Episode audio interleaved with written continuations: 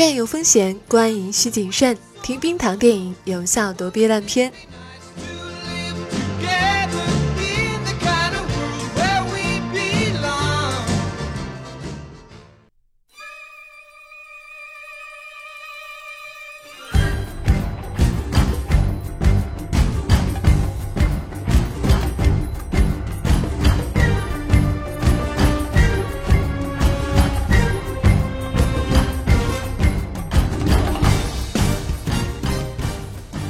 Hello，晚上好，这里是冰糖电影，我是冰糖。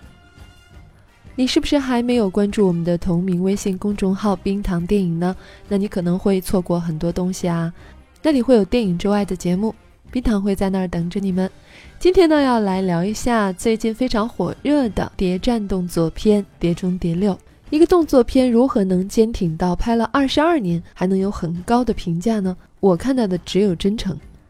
小时候在 CCTV 六上面看到过《碟中谍一》，便好奇为什么要叫这么一个奇怪的名字呢？后来才发现，原来电影是改编自美国1966年的电视剧《虎胆妙算》，剧中的任务指令都藏在唱片碟里，间谍通过碟片获得任务，因此得名《碟中谍》。后来的每一部续作电影都保持了这个经典梗，继续通过不同的载体传达任务，也算是不忘初心了。关于剧情，好像也没有什么能剧透的。这个系列呢，都是标准的流程，标准的片头烧绳子快速剪辑，标准的换脸面具，标准的五秒即毁任务详情，标准的剧情反转再反转。当然，一如既往的还是阿汤哥的帅，每次大家都能在这个酒瓶子里喝到新酒，也的确是挺不容易的。《碟中谍》第一部的导演呢，是布莱恩·德·帕尔玛。他被誉为美国的希区柯克，个人风格也是在整个六部当中最为强烈的，包括整个配乐对环境气氛的烘托，片头快速剪辑，契合背景音乐，当做全片的预告，整个电影充满了老式间谍片的悬疑气氛，这些重要的元素都为之后的几部续作奠定了全片的基调。只不过第一部动作场面相对于之后的，都算是小打小闹。着重点更多还是在经典谍战片的节奏把控上，这也是老导演的趣味所在。当然，第一部也是整个系列评价最高的《碟中谍》，每一部都用不同的导演指导，只有第五部和第六部用了同一个导演，在一定程度上保持了故事的连贯性。前几部呢都有他们自己独特的风格，当然第二部可能评价不尽如人意。据小道消息了解呢，吴宇森执导的第二部原本时长是有三个半小时的，结果想也能想到，制片方强行要求导演删减篇幅，最终上映时长就被砍到一个多小时。这也可能是第二部在叙事节奏上比较冗长的原因吧。无论怎么说，作为商业片还是要遵守电影院的规矩，太放飞自我，可能就会遭到市场的无情反馈。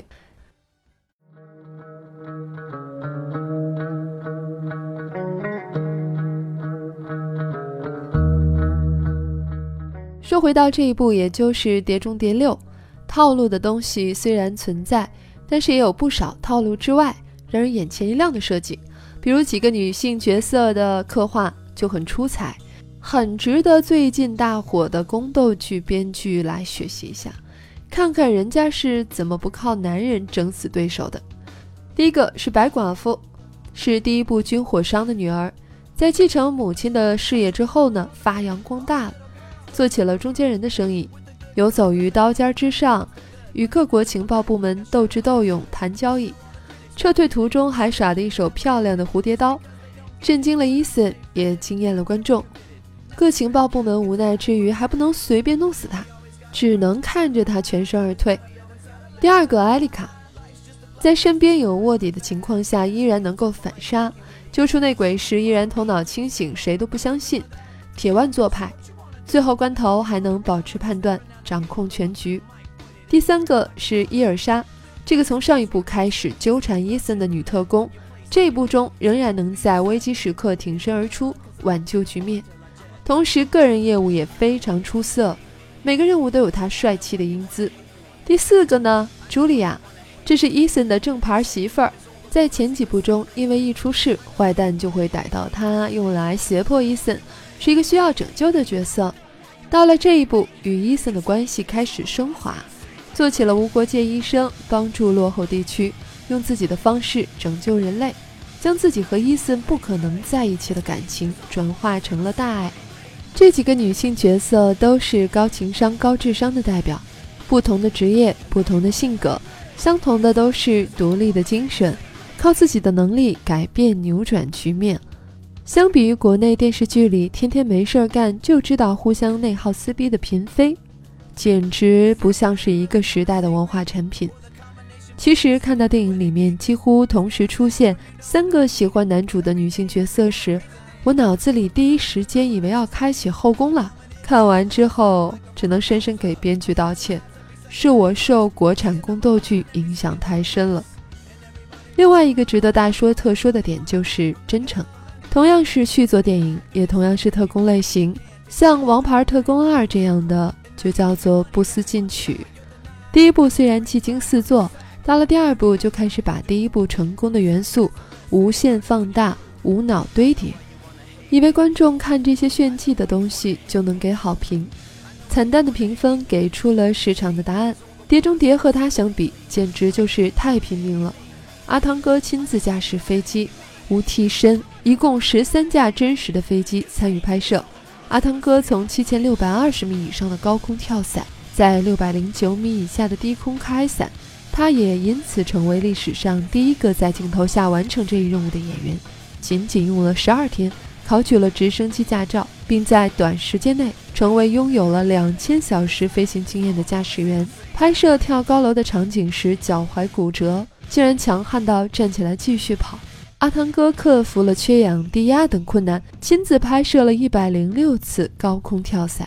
在网上搜到的关于《碟中谍六》幕后的辛苦拍摄过程，随随便便都是二三十条，单拿出来一条，若是国内某小鲜肉主演的电影宣发，肯定都能给吹上天了。可惜他们除了割破手指，好像也没有什么能提及的事迹了。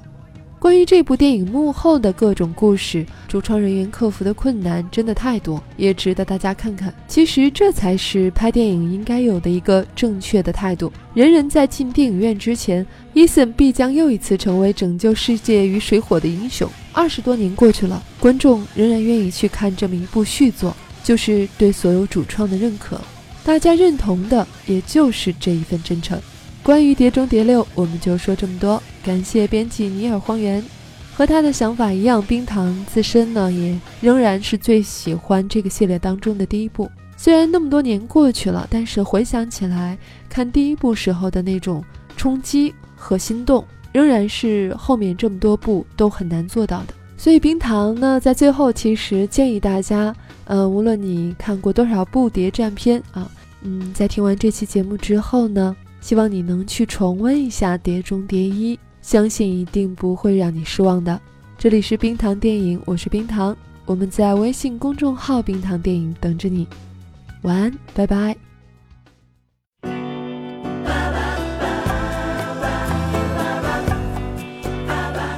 喜欢节目记得要点赞和转发，每期 BGM 歌单和晚安语音尽在微信号“冰糖电影”。